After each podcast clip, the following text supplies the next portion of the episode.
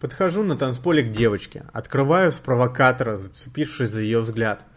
Тут же даю внимание ее подруге, веселимся, танцуем, толкаю девочку и говорю в провокаторе. «Ты чего меня лапаешь? Такая пошлая вообще!» И подключаю ее подругу в обсуждение.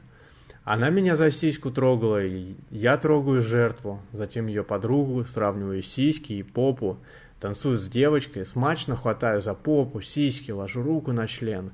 Затем перемещаю на улицу. Там общаемся в спокойной атмосфере. Прохожу по ценностям. Затем веду в туалет на пойдем. Там очередь. Танцуем, веселимся. Завожу ее в кабинку, и она сразу выскакивает.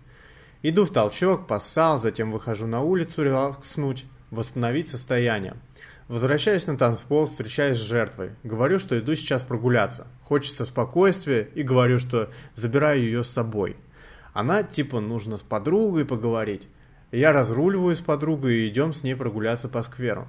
Продолжаю общение по ценностям, переключаюсь на романтика, включаю мелодию саксофона в наушниках, начинаем говорить на темы ёбли, рвем дистанцию сразу – Рассказывает мне про то, что последнее время редко занимается сексом, вся в работе, плюс ей снятся эротические сны, в которых она реализует свои сексуальные потребности и фантазии.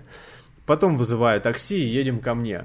В машине дальше отыгрываю романтика, дома секс без прожима, пообщался про ее сексуальный опыт, что пробовала, что понравилось из того, что пробовала, что не зашло, закинул ей мысли в вирусы про ЖМЖ, МЖМ и порнокастинг.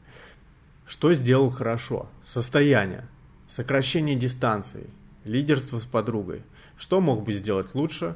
Прожать в туалете, сделать ЖМЖ, сделать МЖМ.